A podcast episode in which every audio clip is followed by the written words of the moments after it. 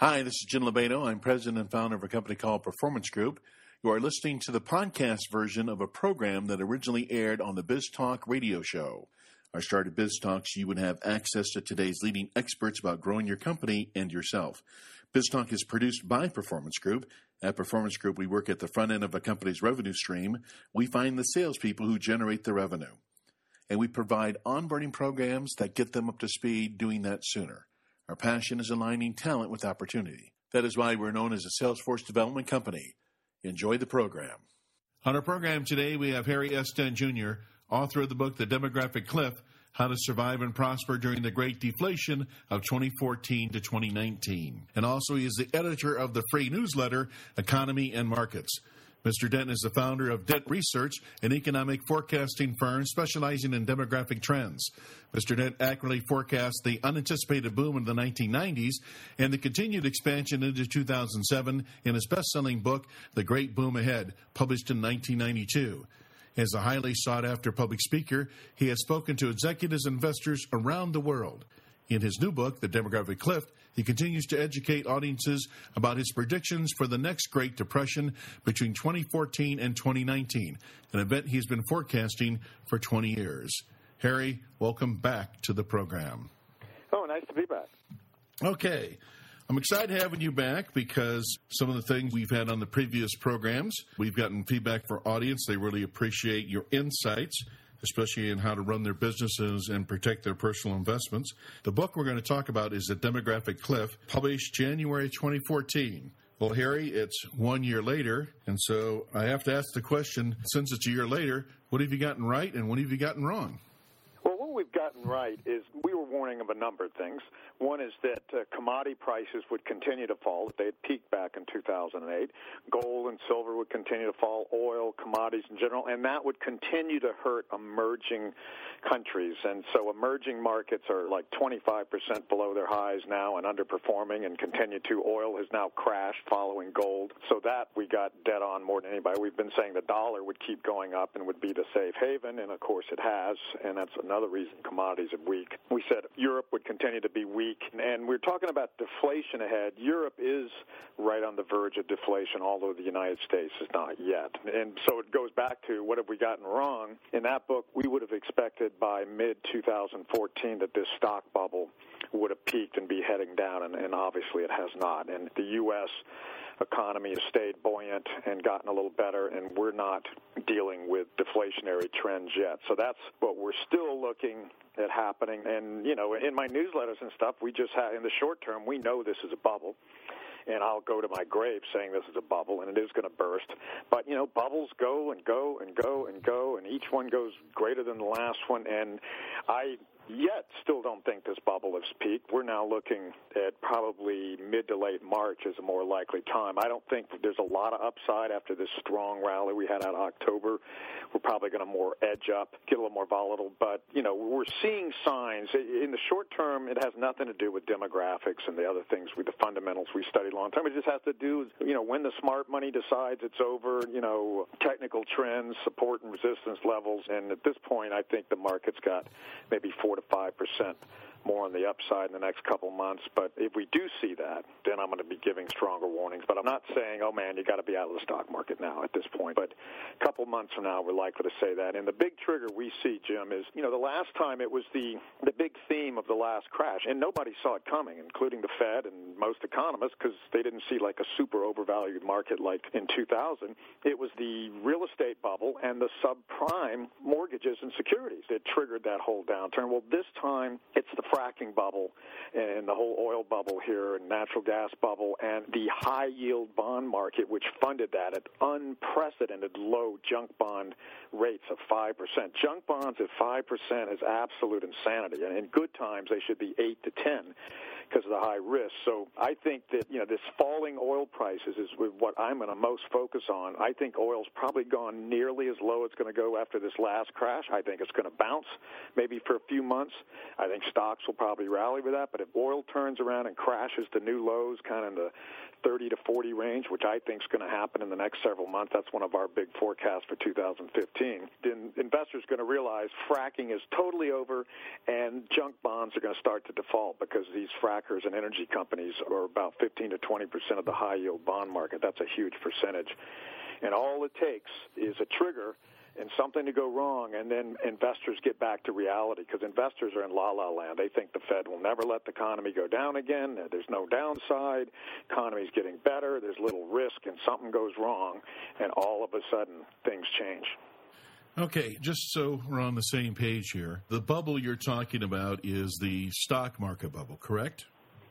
Yeah, but but you know we've had a bubble in everything, and, and what we've been saying for a number of years now, we've had bubble after bubble, three stock bubbles now, you know, and, and we've had a commodity bubble that crash and a real estate bubble that crash and is starting to bounce back. This stock bubble to me is the last bubble. When this blows, I think it's going to show that stimulus is not enough to get you a sustained recovery when the debt demographic trends are so fundamentally bad. You know, the Fed's going to lose credibility. Investors are going to say, "Oh my gosh, that much stimulus and we're back on the floor again, something's wrong here. And I think it's the last bubble. And I think commodities keep going down. Real estate has a second crash. Stocks have a crash. And we don't get back to new highs in real estate. We don't get back to new highs in stocks or commodities for decades. You know, we're far enough away from 2008, and there's been enough press on the subprime in housing bubble. You can get your head around that, right? That makes sense. We understand it. But you're talking about junk bonds and fracking I left out, Jim, uh, these emerging markets we've been saying would underperform.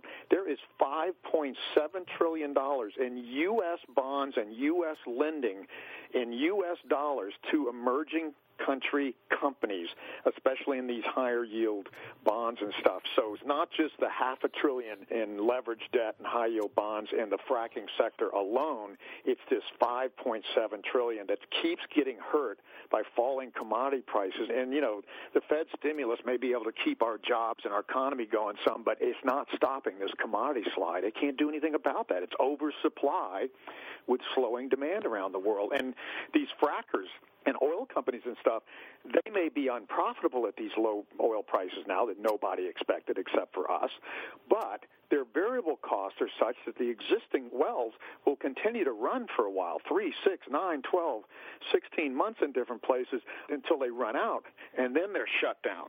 So I'm sitting here today as a private investor. What are you suggesting I do with my investment funds? Well, you know, right now, the degree you have stocks, I think you can hold on to them unless we break a critical level like 1800 on the S&P 500. But here's my preferred scenario. I mean, and there's a number of them, but if we do see oil finally start to bounce from something like 49, 50 bucks here pretty soon, and and stocks have another rally to new highs and that sort of thing over the next couple months, and especially if oil gets back into kind of like the mid 60s to mid 70s dollars range, and then starts to turn down again, my chart and everything we look at say there's no support below here in oil until you get to around 32 to 36 bucks or something, and we're going to see another big slide in oil in the next several months. So if oil starts turning back down again, I think that's going to trigger the next high yield bond crash which we've seen recently, and the next deeper stock crash. So I would be say, okay, there's going to come a time, especially if we see a rally into say mid to late March, where you're going to have to prune or get out of your stocks and your commodities and real estate trusts and stuff, your risk on assets, as they call it. And you want to be increasingly into risk off. You want to be into near cash, treasury bonds, shorter term, T bills, that sort of thing, shorter term bonds, and say, look, I'm going to protect my money. And what I would tell an investor, especially if we see another rally next month, the time we see the greatest danger next year is between like late March and late September. If nothing else, be safe there. And if we're wrong, oh, you might miss 5% in stocks and risk on assets. But if we're right, we could have the first leg of the next major crash, which is likely to last off and on into, I don't know, late 2016, early 2017, maybe.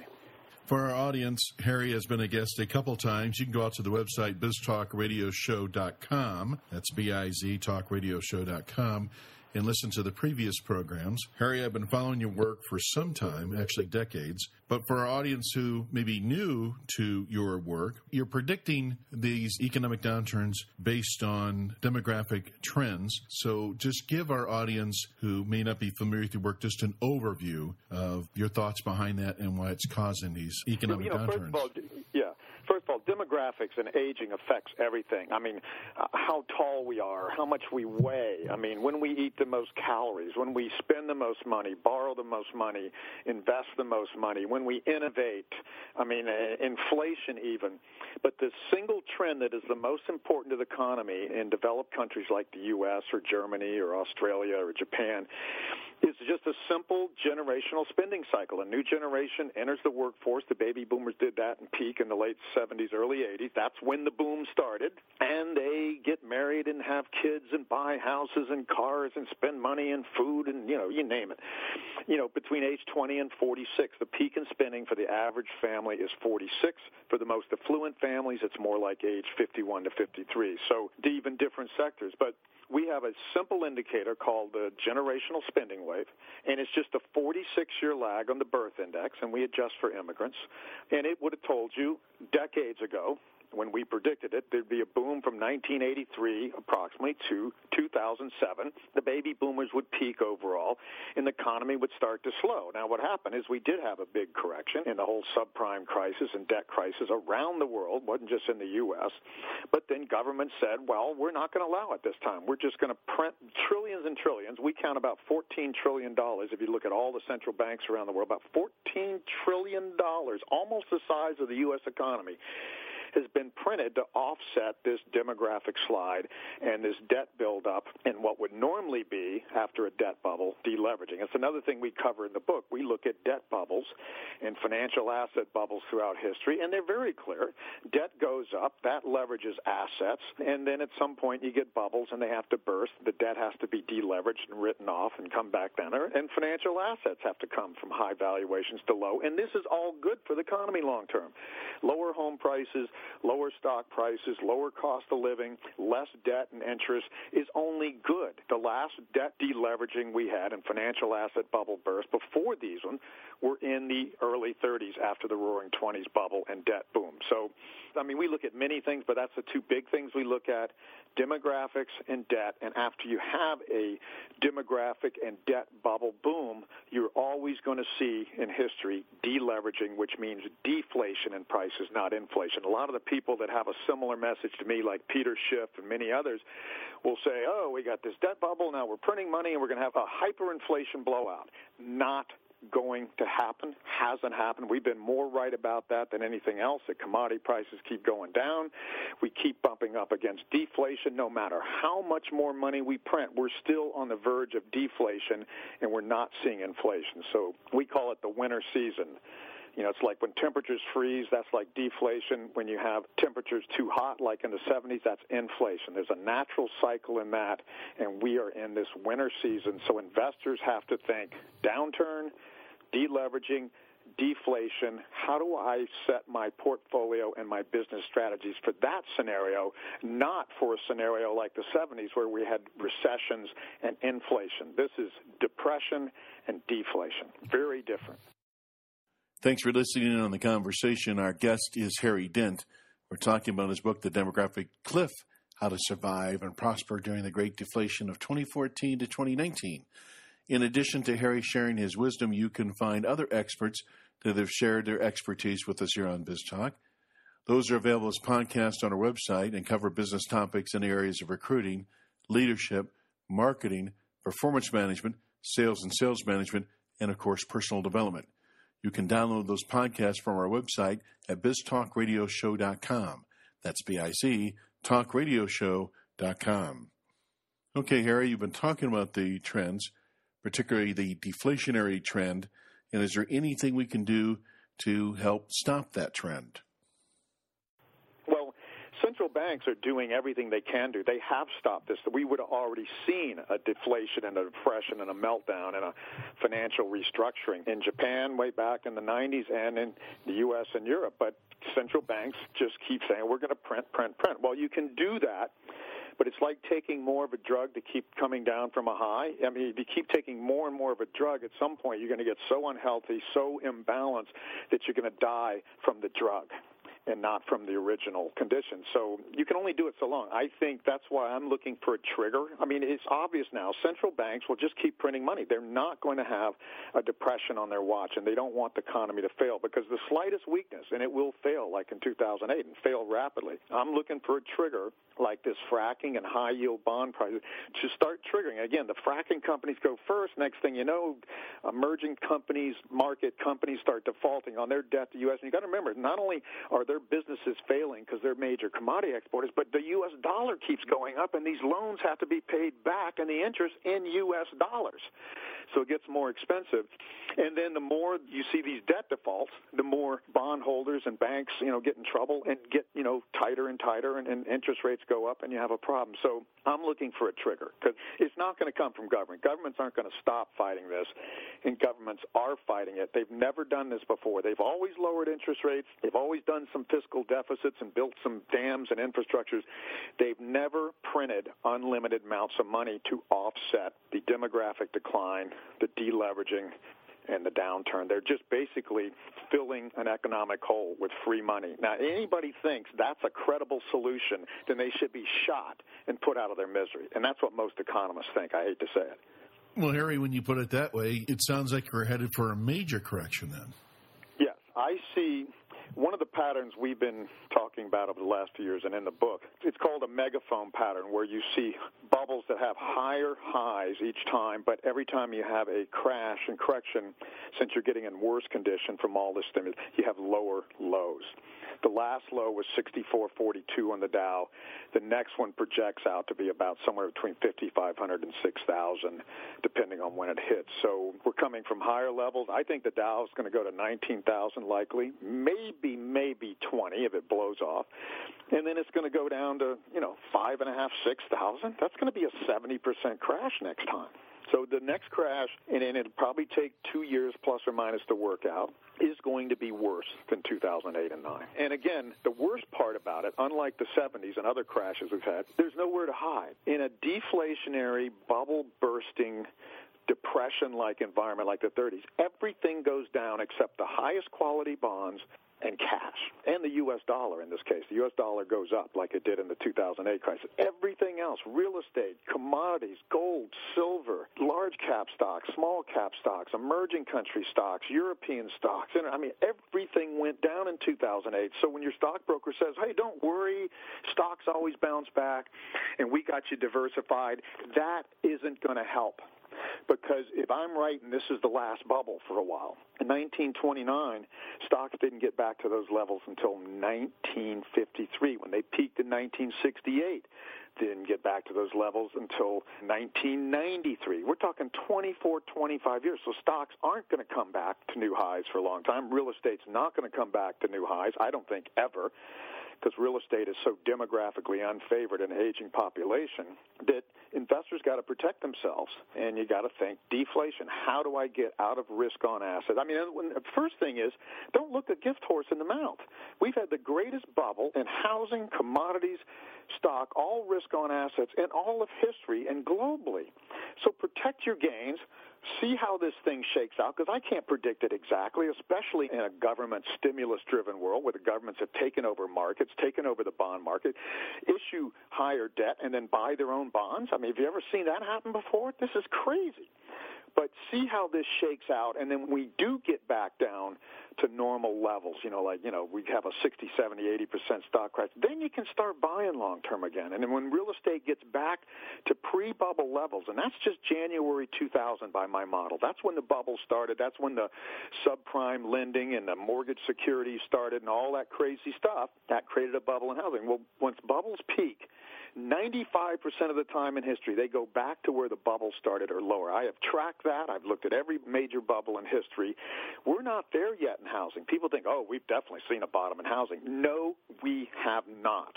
Housing would have to fall 40% from here on average, and of course much higher in some areas, lower in others because there's different bubbles. But just to get back to January 2000, not to erase all the gains since World War II, just to get back to where the bubble started in January of 2000. So housing is not safe either. Let's talk about that for a second because most people have their largest investment in their homes. Yeah. So, will not immigration offset some of the downtrends in demographics? Where I'm going with that, if we allow more immigration, then they're going to need some place to live. So, isn't there a counterbalance to that? Congress and we've got a country that's increasingly anti-immigration. Where are we going to get this allowing more immigration from? Immigration has dropped more than gone up in recent years. In fact, a couple of years ago, more Mexicans were leaving than coming in.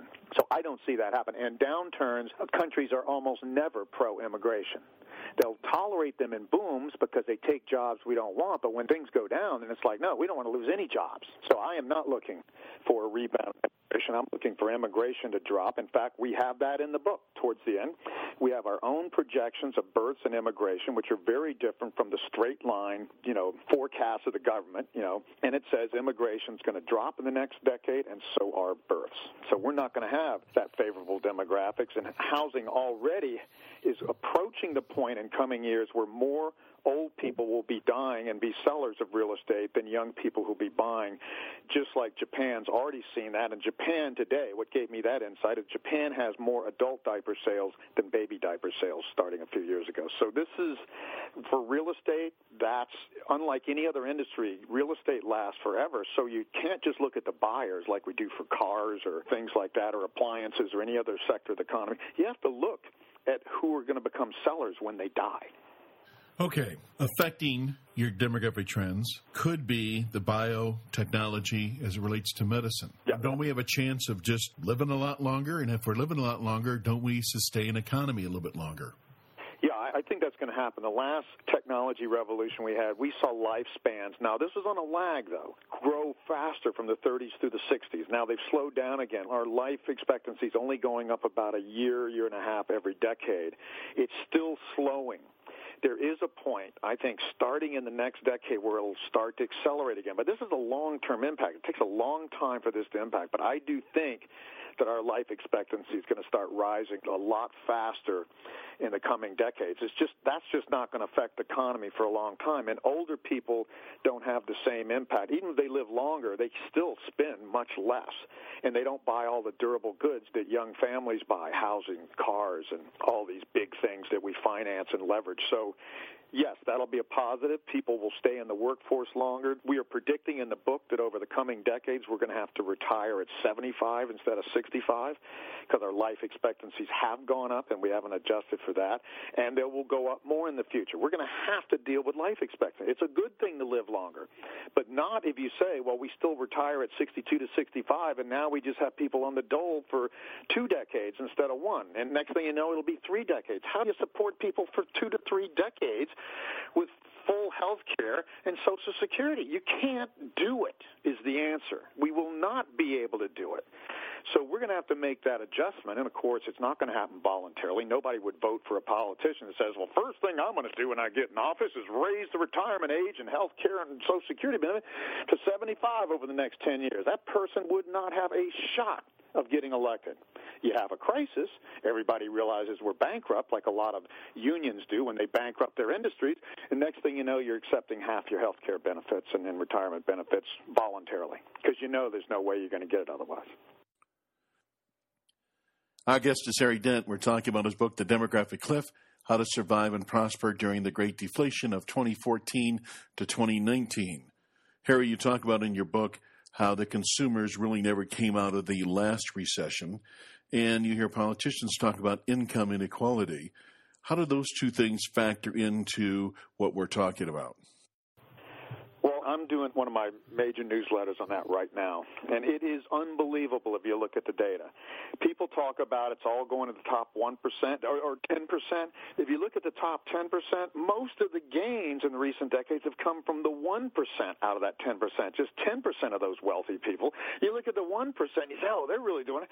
No, actually, the 10% down to the, you know, the 90% of those people aren't making that much gain. It's all coming in the, you know, the one tenth of a percent. And, and every time you look oh the one tenth of percent, most of it's coming from the 0.01 10 percent. Our income inequality is as extreme as it was in 1929, and this time it skewed even more to the top 0.01 to top 0.1 percent. So this is always a sign of a major long-term top. You can't have an economy that keeps giving more to the generals and nothing to the troops. Sooner or later, there's no troops. The troops are starving. The troops are sick. The troops don't have any money to spend, and the bottom 40% of people in our economy have no wealth and don't own a home. You know, so this income inequality is one of those classic signs, like in 1929, that we don't just have a demographic top, we don't just have an overvalued stock market. This is a major shift. We've had a big technology boom. We've, you know, the rich get richer because the people who take the risk in entrepreneurship and finance and stuff make the most money, and that's all good up to a point, but not when it gets to this extreme. The rich are going to lose their assets, is what I'm saying. I, I'm worried about Homer Simpson. Yeah, there's going to be more jobs job losses, more homes underwater, but I'm right about a downturn. But that reset is going to favor the everyday person again, and it's going to heavily, heavily disfavor. These inequality trends also show in history, yes, the top 10, 1%, and 0.1% make the most gains in a bubble boom like this. But when that bubble bursts for decades to come, like three to four decades, they lose their wealth way faster and their income advantage way faster than the average person. So I think the economy is going to reset this inequality. Of course, governments are going to do things, but if the government did nothing, the economy would reset, and all of a sudden, these billionaires will be selling their yachts and the, the hundred millionaires will be selling their jets, you know, and then the millionaires will be selling their Ferraris because they're not going to be able to afford them when this bubble bursts. They're the big losers because they own all the financial assets. Okay. On a side note, the impact, I call it one of the echo effects of this last Great Recession, was people going back to school to get educated and going in debt to do that. Students racking up all kinds of debt and not getting the jobs they would traditionally get in terms of the income levels coming out of college. But we're carrying forward this large school loan debt. What's the impact of that going to be? Another thing that's different from the last bubble. Last bubble, again, real estate debt, overall debt, subprime debt was the big thing. You know, the subprime debt has been largely worked off. Now we have this 5.7 trillion of emerging market debt, way more than we had in 2007 and 8. We have this student loan debt at a trillion, very fragile, and we didn't hardly have any back then. And the high yield corporate bond market has surged because the Fed pushed interest rates so low. When you can borrow money at 5 to 6% for fracking instead of 10%, you know what that does to your profits and your ability to expand? Companies, 40% of the earnings of the S&P 500 has come from companies buying back their own stocks with cheap money. When governments monkey with the economy and push interest rates down, especially with higher yield and riskier investments, it just causes bubbles and malinvestment. And you got to wash all this bad stuff out. This fracking industry, people don't get it yet. The stock market ought to be crashing already. Fracking is done. This was supposed to save the U.S., make us energy dependent. It's created a lot of the net jobs in this country, a million plus jobs in this one industry. And it is done. It ain't never going to happen again. It's high cost oil that only survives when oil prices are higher cost than average. We've been primarily talking about private investors. Harry, let's shift our focus to the business leaders because in your book you talk about business strategies for the winter season, as you call it, that we're in. So, share with our audience some of the business strategies they should be employing at this time Well you know what happens. The fall season is what we call the bubble boom season. You got falling interest rate, new technologies. I mean, killer apps like cars in the Roaring Twenties and tractors and you know electrical appliances, and now you know you got internet and broadband and personal computers and smartphones and cell phones and all this sort of stuff business expands and there's a lot of innovation, a lot of new business models. Well, in the winter season, we're going to shake that down to the survival of the fittest. Okay, we let a thousand lights bloom. Okay, now we're going to take the 10 leaders in an industry and consolidate them down to the three that are fit to survive and have the best products and the most loyal customers and the lowest cost and all this sort of stuff, the best innovation.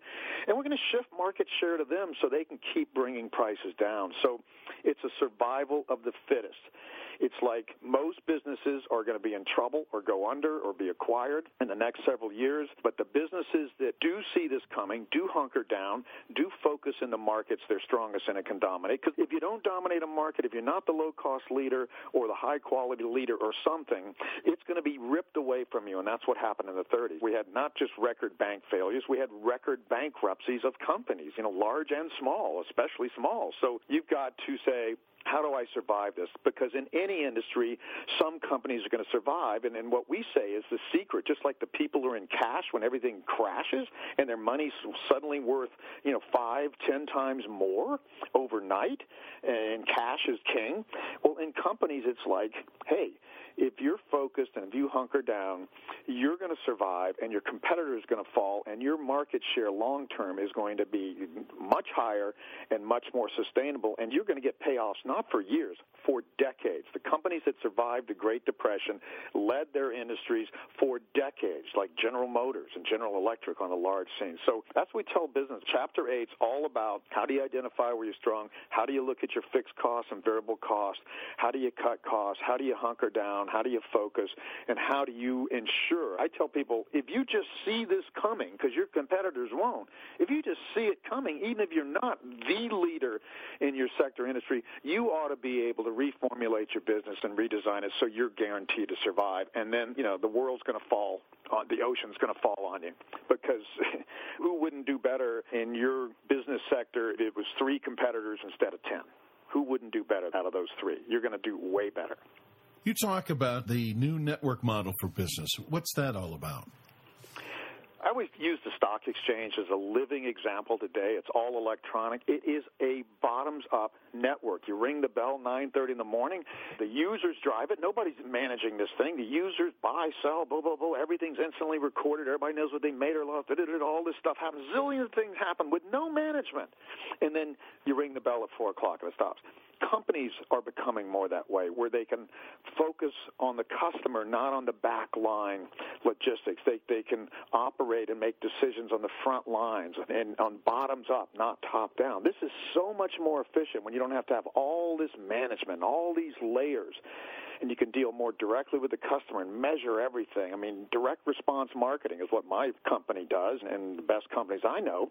We deal with our newsletter subscribers and customers directly. We know what they buy, what they like, what they don't like, whether they buy this or that, whether they buy again, and how often. I mean, this is much more efficient than having to decide stuff from the top, plan out in the future, guess how much people might buy a year from now. So it's a whole new model that is actually more powerful than just the PC and internet revolution. These things allow this, but when you can reorganize how companies manage and how workers work and deal with customers and products, that's the big payoff. That's why you see a technology revolution like the assembly line and autos and stuff and tractors and stuff in the early 1900s. But the real payoff came after World War II and that boom where all that stuff went mainstream and companies were totally different. And so that's what helps drive the recovery, a whole new business model, a network model. But to get from here to there, a lot of companies have to go under that don't get it. Not only they may not have the right products or they may not be their cost leader or something, but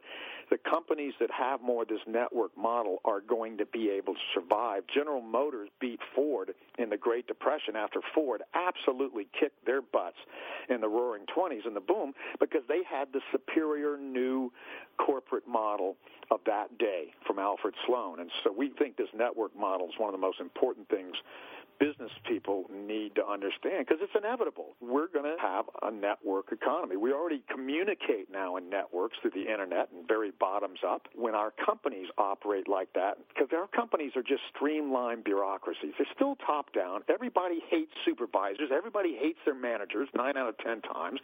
Management's the problem. Computers should do the measuring and the management. People should make decisions for their customers and be rewarded for that, not whether their manager likes them or not. The one thing that Harry's most optimistic about is what? Well, but we know from our study, winter season, like the 30s and early 40s, it's the most challenging season, but it's also the most powerful. It makes the most radical shifts in a shorter period of time, brings efficiency on top of innovation before it, and creates a better future. So I'm optimistic. I'm just trying to warn people. Look, I didn't cause this damn thing. I didn't create these bubbles. I'm not trying to stop it with phony money, funny economics. I'm just warning you. We're going to have this reset. We have it every time.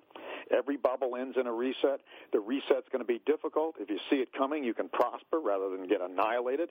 But I tell people this reset is going to kill the education bubble, which is killing the middle class because nobody can afford it anymore. And, that's, and if you do, you got to go in student loan. It's going to kill the healthcare bubble that's going up almost as fast as education. It's going to make housing more affordable for young families. It's going to create better jobs in corporate organizations. There's going to be nothing but good come out of this, but it's going to be difficult first. There's going to be pain before the gain. One thing you're concerned about then? I'm concerned that governments are just denying it. Governments and investors and economists are in denial. They just think, well, we'll just keep printing money. This is exactly, it's not a little like, it's exactly like taking more of a drug to keep from coming down, as I said earlier. This never turns out well. The longer we do this stimulus thing, we've already done it for six years now, which has never happened at this scale, the worse the reset's going to be because you create more imbalances, more misinvestment. This whole fracking thing was a huge misinvestment. It shouldn't have happened. It happened. Now we got to wash that whole thing out, and all those companies got to go bankrupt, and all those people got to be laid off, and all those loans got to default. If we hadn't have done it in the first place, yes, our economy wouldn't be quite as strong for years, but we wouldn't have to have as big a reset. So that's my biggest fear that we have stretched this thing so far that this reset is going to have to be more difficult than it would have been if we'd have just gone through it from 2008 to say 2011 and let it happen. We talked about in your introduction that you have a newsletter. So if people want to subscribe to that or get more information about Harry Dent and the predictions you're making about the economy, where should they go? It's high content. It's a way to get to know us. You can kind of basically flirt with us. We can date until you decide maybe we got something to say. You need to get more in depth. It's very simple. You just go to harrydent.com, put in your email, and you're on this free newsletter. Great. Is there one question, Harry, I should have asked you today that I haven't?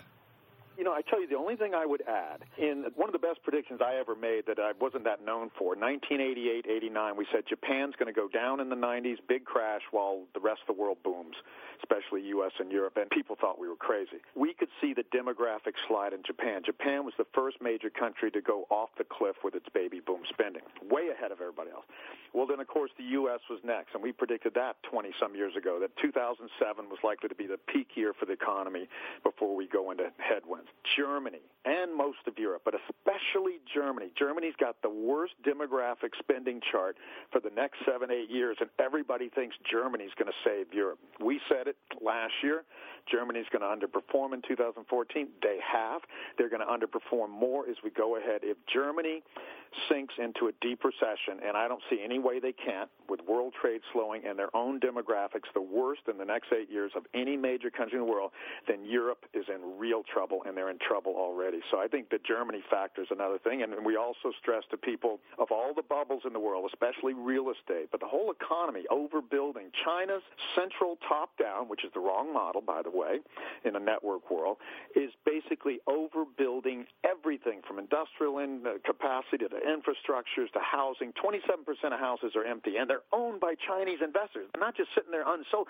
Chinese buy these condos at high prices and don't even rent them out because there's nobody to rent them to. That bubble is the biggest in modern history because it was so government driven, so overdone that when it burst, China's going to go down like an elephant. So the two big surprises in the next five to six years is going to be the fall of Germany and the China bubble bursting. And very few economists see either of those happening. Harry, thanks for being on our program. Sure. Enjoyed it again, Jim. This or the BizTalk podcast may be downloaded by visiting our website at biztalkradioshow.com, or you can subscribe to BizTalk through iTunes. Follow us on Twitter at BizTalk1040. If you want to learn the strategies on finding and getting performance out of A player salespeople, contact Performance Group at 800 550 9509 or visit us on the web at pmgllc.net.